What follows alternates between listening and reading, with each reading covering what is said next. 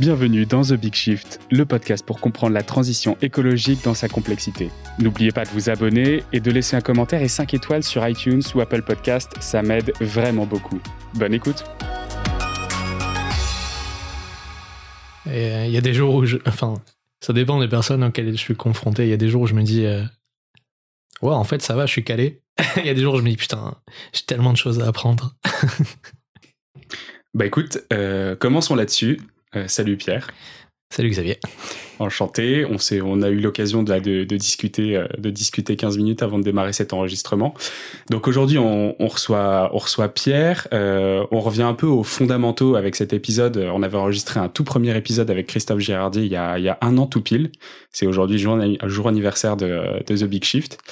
Et euh, on avait enregistré cet épisode sur euh, pas les ACV, mais le greenwashing et comment est-ce qu'on fait euh, pour le débusquer euh, et comment est-ce qu'on fait au niveau industriel, au niveau politique, pour essayer de mettre en place euh, des, des, contraintes qui permettent d'avoir euh, une meilleure pratique au niveau industriel sur la production, sur la consommation raisonnée.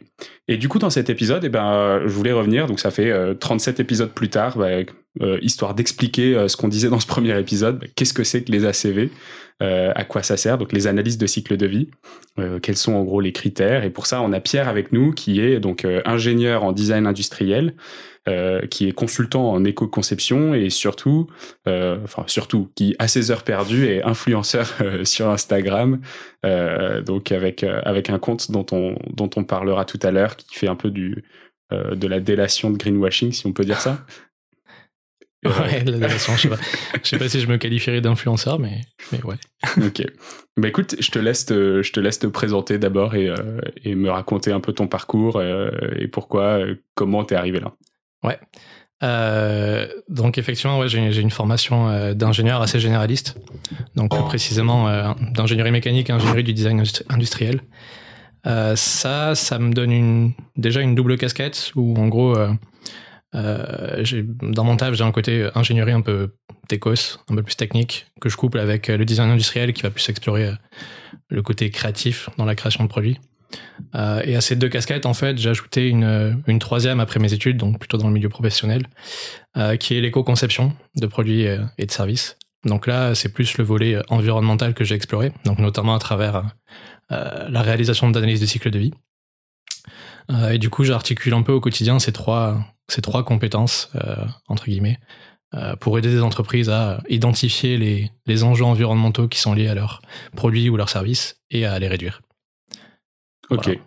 Alors, plongeons peut-être directement dans le, dans le vif du sujet. Qu'est-ce que c'est euh, qu'est-ce que c'est qu'une ACV Qu'est-ce que c'est qu'une ACV Donc, en gros, une ACV, c'est pas c'est pas quelque chose de très de très vieux. Je crois que une des premières études environnementales qui se rapprochait de l'ACV, c'était euh, à ma grande surprise, quand j'ai découvert, c'était Coca-Cola. Donc, il avait fait une étude, euh, non, je sais plus comment ils appelaient ça, mais en gros, un REPA, euh, un acronyme dont je je connais plus l'intitulé exact, mais en gros, ils avaient fait une sorte d'ACV sur euh, donc leur leur bouteille de, Coca. Donc à l'époque, ils avaient des bouteilles en verre mm. et c'était vers 1969, il me semble. Donc à l'époque où ah ils envisageaient de passer sur ouais. Ouais. ouais ça remonte à loin et c'est à l'époque où ils envisageaient de passer sur le plastique. D'accord. Fait intéressant, c'est que les résultats de cette étude n'ont pas vraiment été publiés et ils sont passés au plastique. Et surtout qu'en plus, 1969, euh, on était à la consigne. On parle même pas de recyclage du verre. Là, euh, Non, c'est clair. Et, en plus, c'était, euh, enfin, quand, quand, tu retraces un peu l'historique, c'était même avant le rapport Meadows et, et tout ça. Donc, ça remonte vraiment à loin. Et la CV, en fait, donc c'est une, une pratique qui est cadrée depuis 1993, pour être plus précis. Euh, où donc il y a une norme qui est sortie euh, à l'échelle internationale, l'ISO 14040, euh, pour cadrer la démarche. Euh, et donc en quoi ça consiste? Bah, Ça consiste à étudier l'impact environnemental d'un produit ou d'un service, ou même d'une organisation, à travers plusieurs principes qui peuvent même s'élargir à l'éco-conception, qui est mon métier où il y a plus la partie. Ouais, on y reviendra un peu après, je pense. et donc ça repose en fait sur une approche qui est multicritère, donc, ce que j'entends par là, c'est qu'on va pas regarder une seule phase du cycle de vie de ton produit, mais on va le regarder euh, euh, dans son entièreté depuis l'extraction des matières premières jusqu'à mm. euh, bah, ce qu'on en fait en fin de vie. donc là, le, cycle de vie d'un produit basique, qu'est-ce que ce serait aujourd'hui? Bah, Dans une économie linéaire, par exemple? Bah, Dans une économie linéaire, on va prendre notre petit piolet, aller miner des, ressources ou cultiver du coton, enfin peu importe le, produit auquel on, se réfère. On va aller extraire des ressources dans, notre environnement. On va transformer ces ressources pour euh, fabriquer notre produit. Probablement qu'à un moment donné, il y aura une phase de transport pour euh, acheminer le produit d'un point A à un point B en fonction des étapes de, de fabrication jusqu'au jusqu'à l'utilisateur. Donc après quoi, il y aura probablement une phase d'usage plus ou moins courte selon le produit auquel on s'intéresse. Euh, et dans une économie linéaire, bah, ce produit sera in fine euh, jeté et, euh, et traité de plusieurs manières différentes, donc soit en incinération, en enfouissement ou, en recyclage dans un cas. Et donc dans la liste de cycle de vie, en gros, on va peut-être séparer en silos toutes ces étapes-là et, et, à chaque fois les, contrôler, les analyser. Comment ça se passe? Alors comment ça se passe? Alors ça, ça se fait pas en silo. par contre, on va euh, identifier des contributeurs à l'impact environnemental de ton produit. Ça peut se faire soit selon des phases de cycle de vie. Euh, donc on pourrait dire est-ce que l'enjeu environnemental il est plus situé sur l'extraction des matières premières, est-ce qu'il est plus situé sur la distribution ou euh, sur l'utilisation du produit, etc. mais on pourrait aller aussi un peu plus dans le détail en identifiant des contributeurs, plus peut-être des matériaux, peut-être des consommations énergétiques à certains, certains endroits de ta chaîne, mm. de ta chaîne de valeur. Euh, donc ça, ça dépend. Ça se fait pas en silo, tout fonctionne ensemble, en tout cas. Euh, mais c'est pas le seul principe, en tout cas. Euh, donc là, j'ai parlé de, euh, de la démarche multi-étape. Multi pardon. Mm. Il y a aussi une démarche qui est multicritère, en tout cas dans, dans mon cas. Donc c'est-à-dire qu'on va pas regarder un seul type de pollution. Donc généralement, quand on pense aux pollutions, on pense au changement climatique, ouais. à ce qu'on appelle l'empreinte carbone.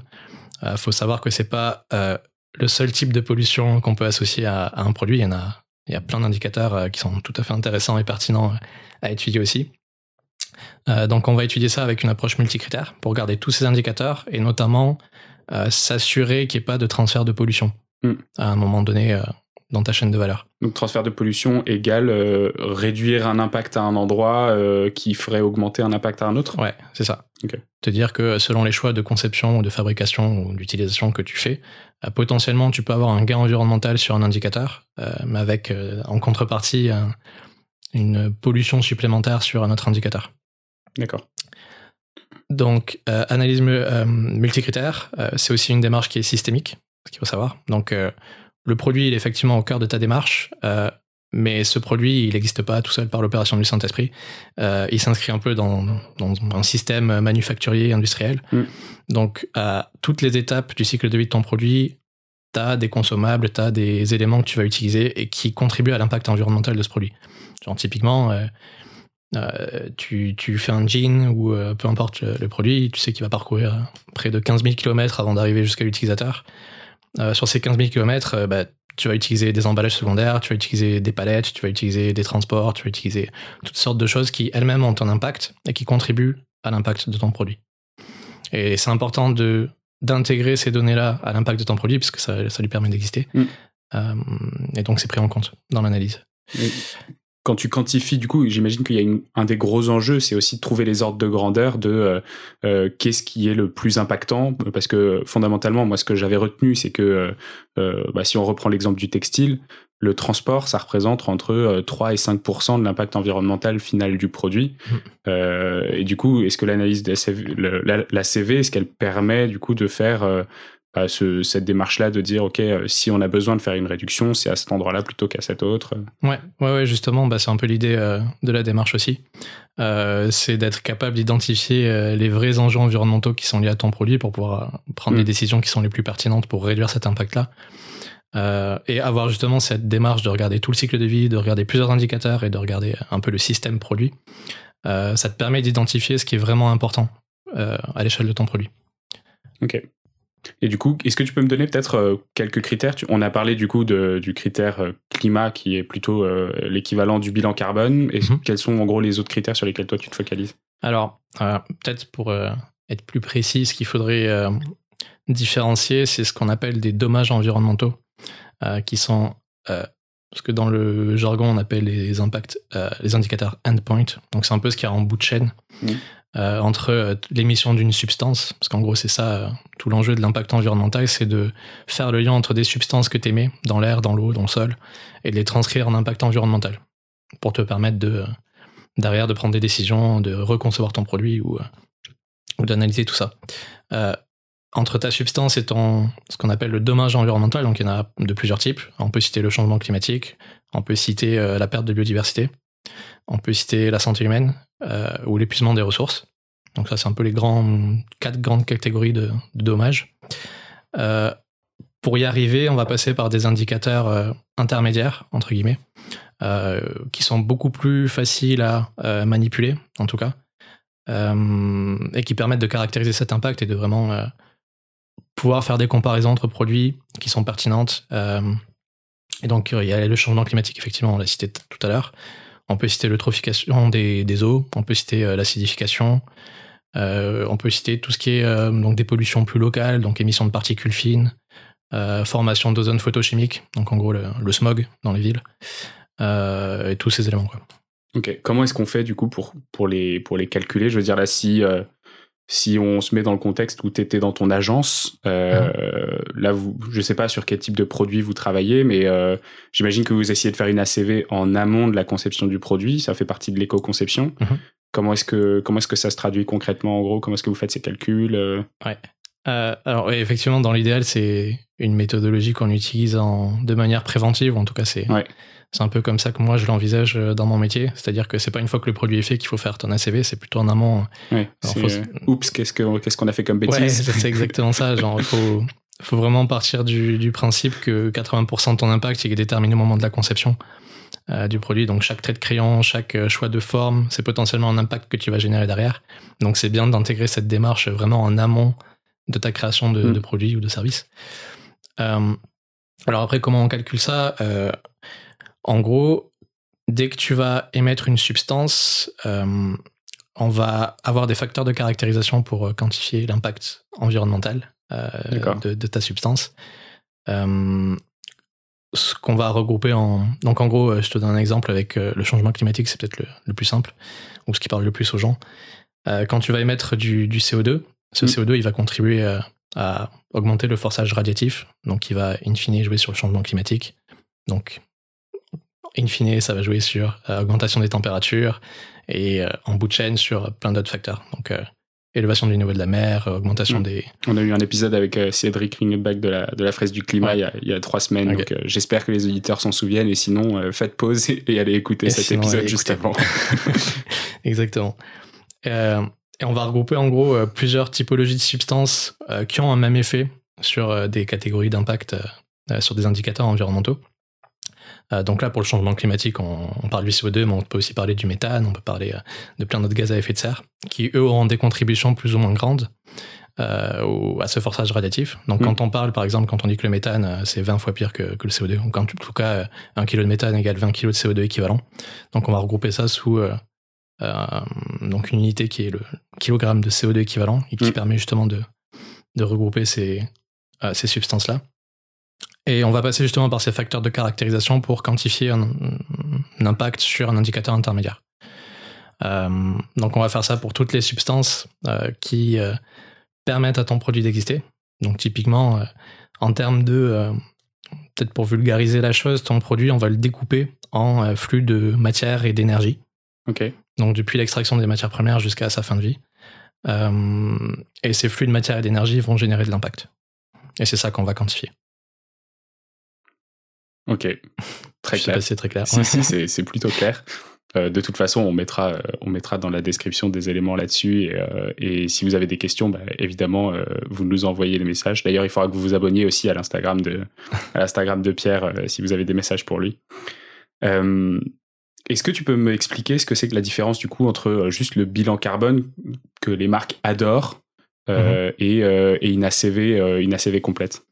Ouais, bah le bilan carbone, de facto, c'est un peu une composante de l'ACV, dans le sens où ça va s'intéresser au changement climatique, qui est un indicateur qu'on prend en compte euh, dans les analyses de cycle de vie multicritères.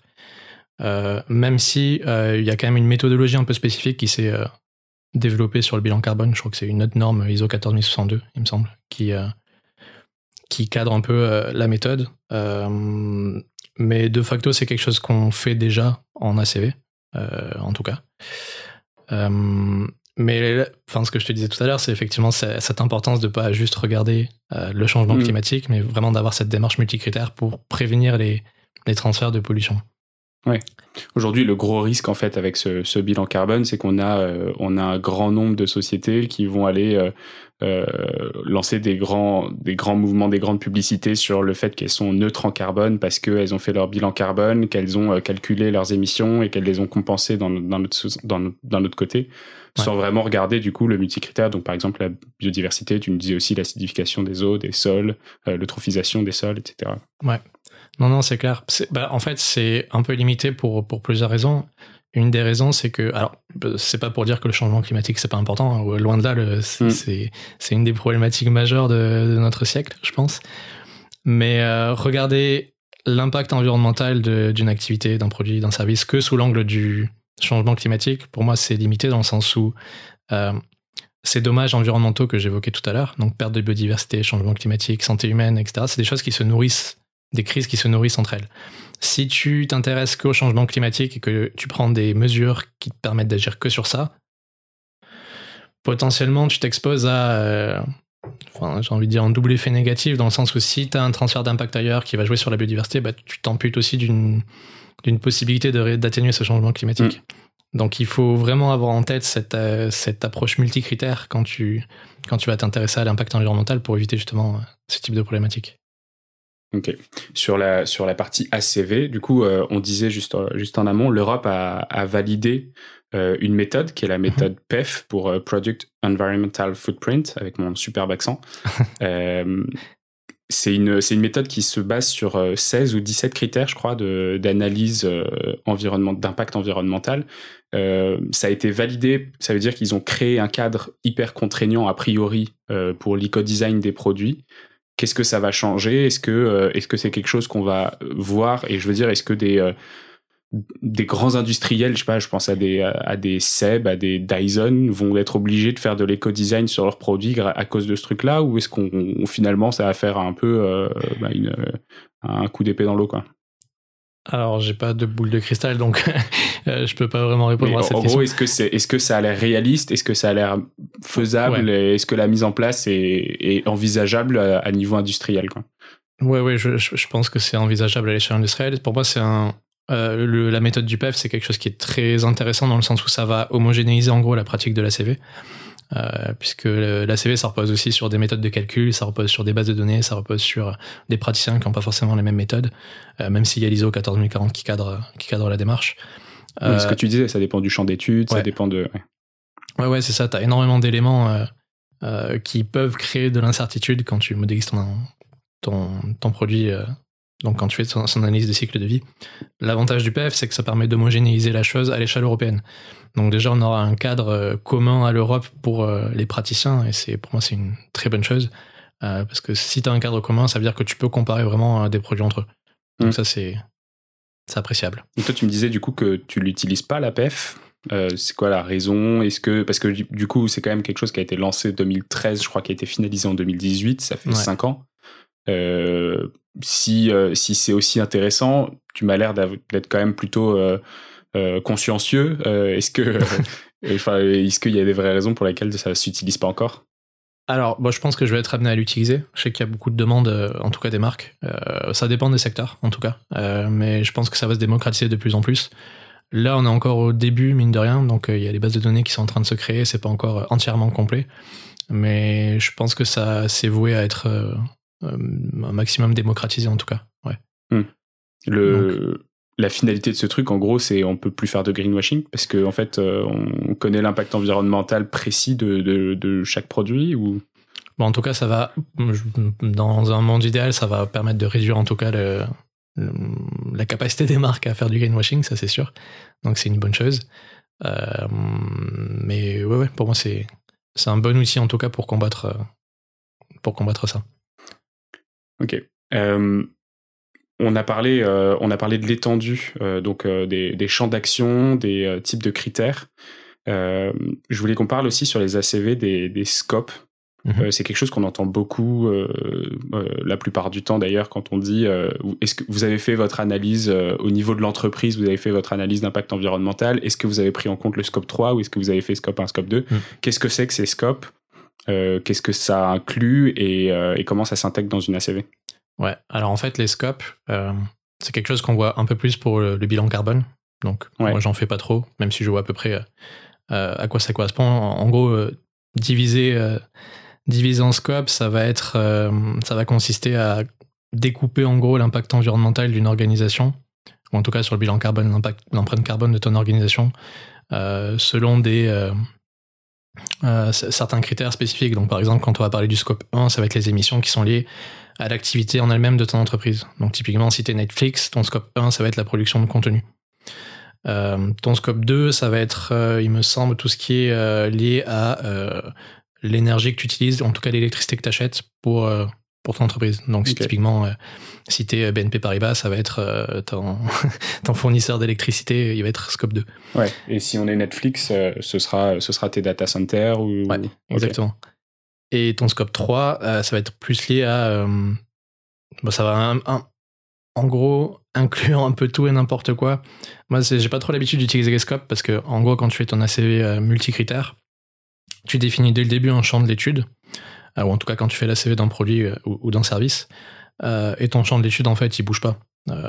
pour moi, les scopes, c'est quelque chose qu'on a créé un peu plus pour la comptabilité carbone. Hmm pour derrière faire des rapports et euh, pouvoir dire euh, donc ça en prend en compte, ça en prend pas en compte. Euh, à qui c'est imputable? Est-ce que c'est imputable au fournisseur, au client? Est-ce que ça se comptabilise deux fois? Est-ce que ça se comptabilise qu'une seule fois, etc. Ok. C'est ça. Mais pour moi, c'est pas vraiment la même approche parce qu'on utilise les scopes vraiment plus à l'échelle des organisations, j'ai l'impression.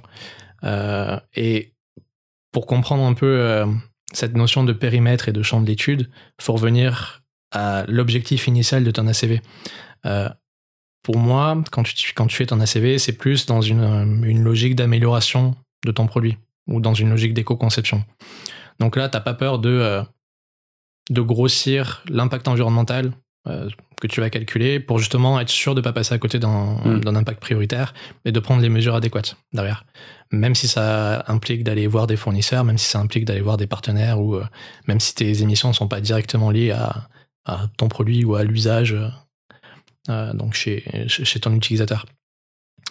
Euh, ça, ça repose beaucoup sur euh, une approche fonctionnelle, donc par opposition à quand tu utilises tes scopes, souvent c'est quand tu fais tes comptabilités carbone pour les organisations. et l'approche fonctionnelle, ça te permet de vraiment bien cadrer, je pense, que le champ de l'étude, puisque en gros, c'est pas ton produit en tant que tel que tu vas évaluer, c'est le service que tu rends à l'utilisateur. Hmm. Et donc, c'est en gros ce qu'on appelle une unité fonctionnelle, c'est la performance quantifiée de ton produit.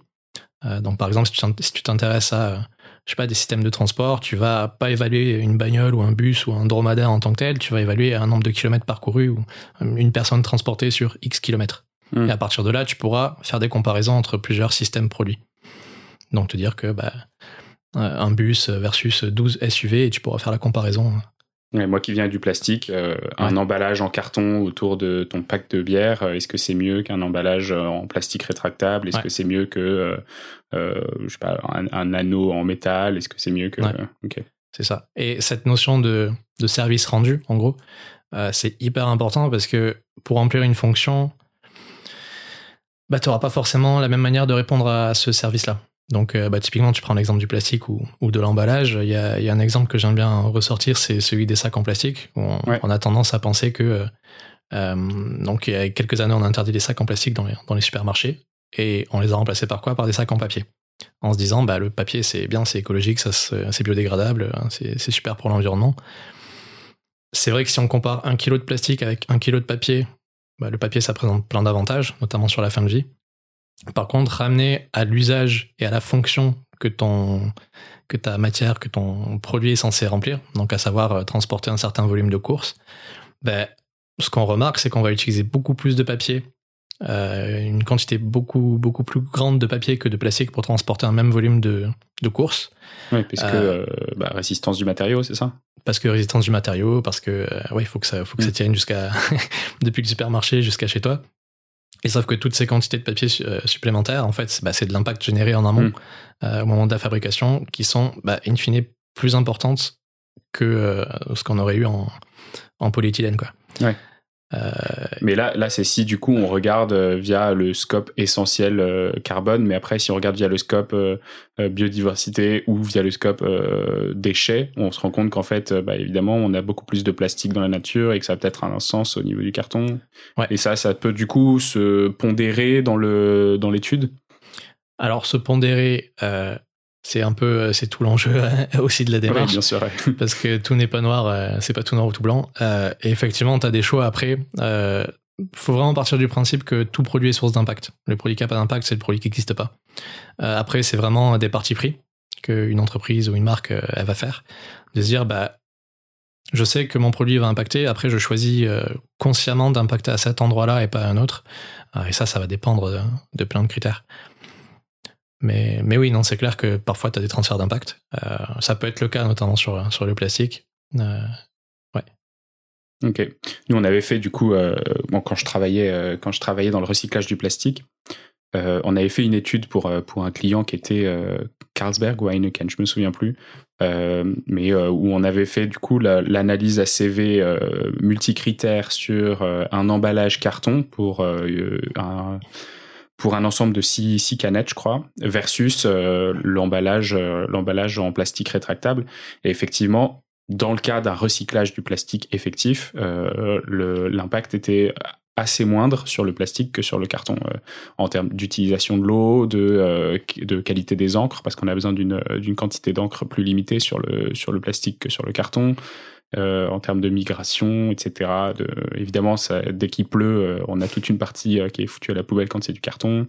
Donc ouais, il y avait, pas mal de, y avait pas mal de, de critères dans ce sens-là, et je trouvais ça assez intéressant. Et d'ailleurs, on en parlait juste avant notre entretien du fait qu'on avait euh, ce prisme industriel quand on travaillait euh, quand on travaillait toi du coup dans ton agence et, euh, et moi et moi pour le recyclage du plastique et qu'on a mis du temps à, à prendre le recul à prendre le recul nécessaire pour aller un peu plus loin dans les démarches de dans les démarches d'analyse ouais.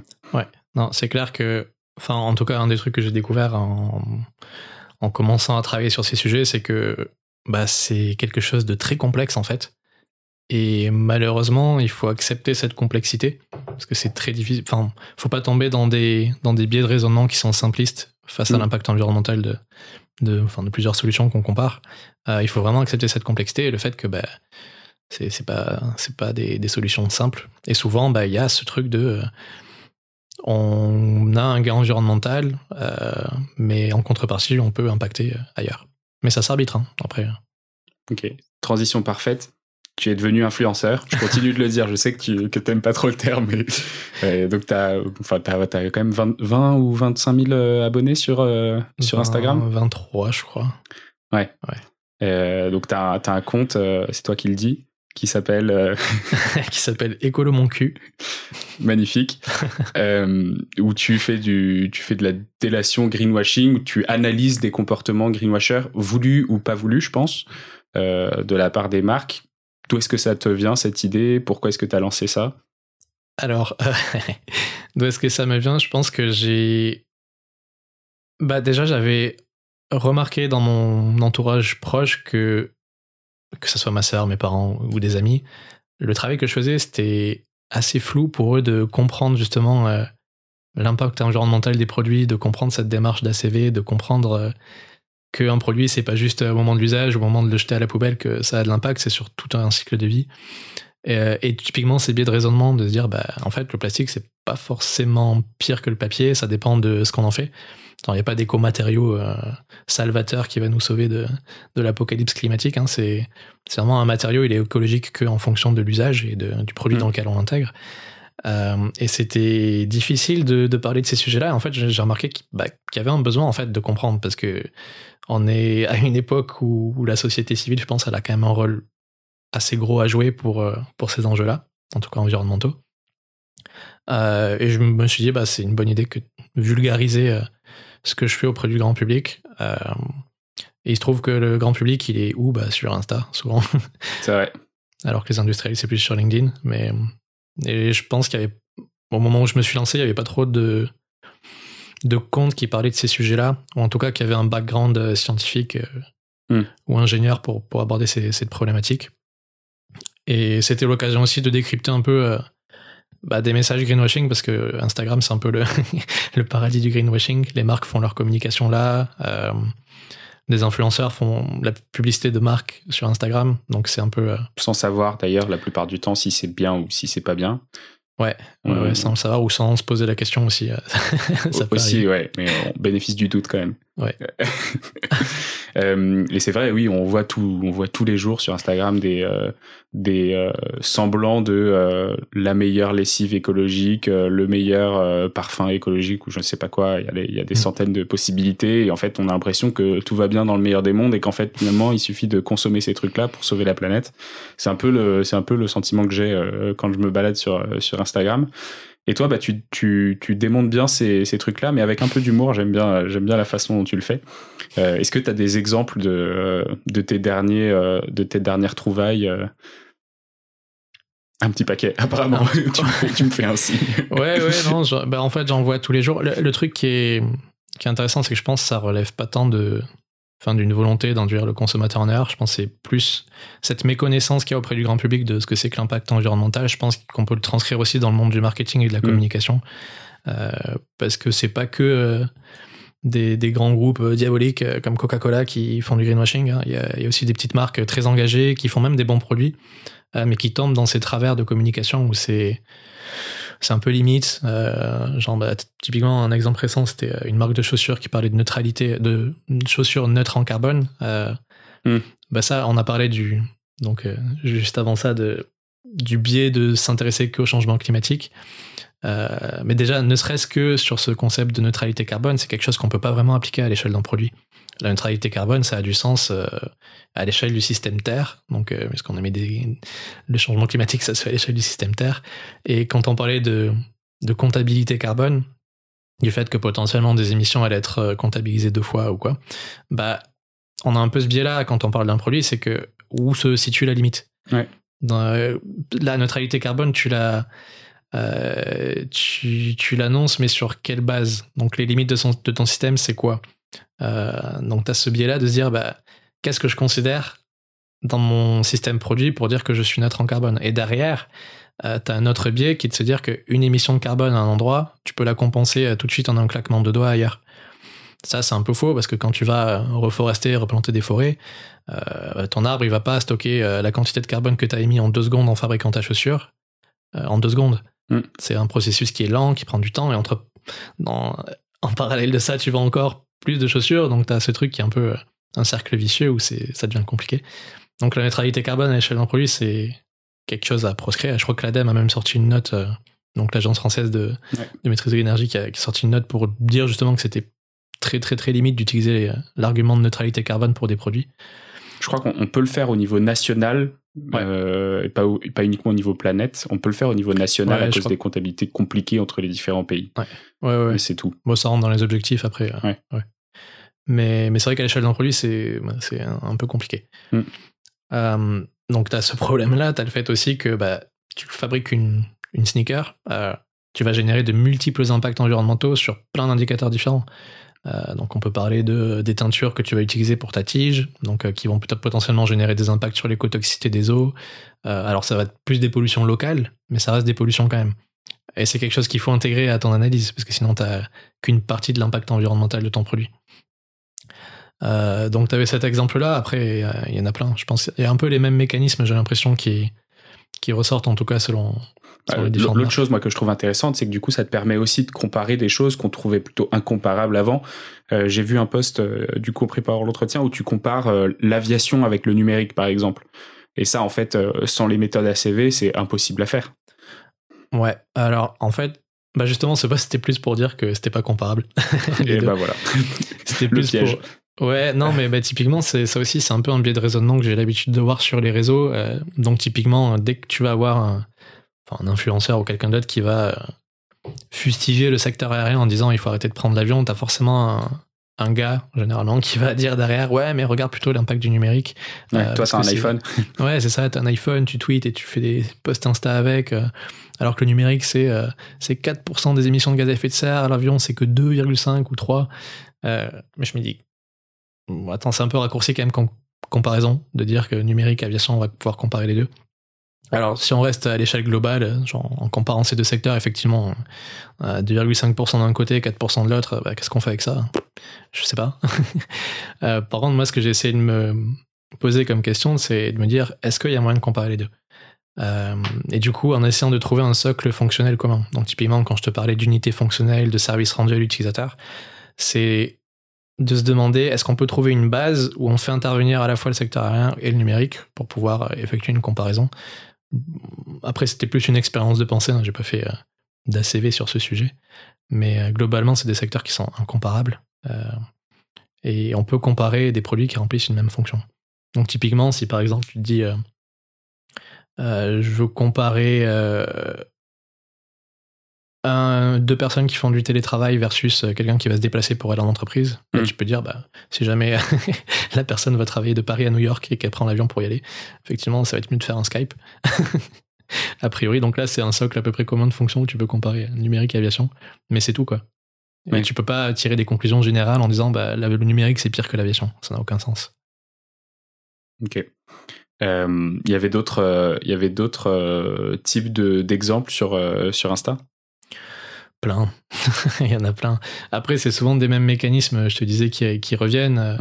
On a d'un côté euh, bon, certaines entreprises qui vont euh, utiliser des, sortes de faux labels, entre guillemets. Donc, ils se créent des référentiels en interne pour euh, classer leurs produits donc sur une échelle environnementale, entre guillemets, mais qui est leur propre référentiel interne.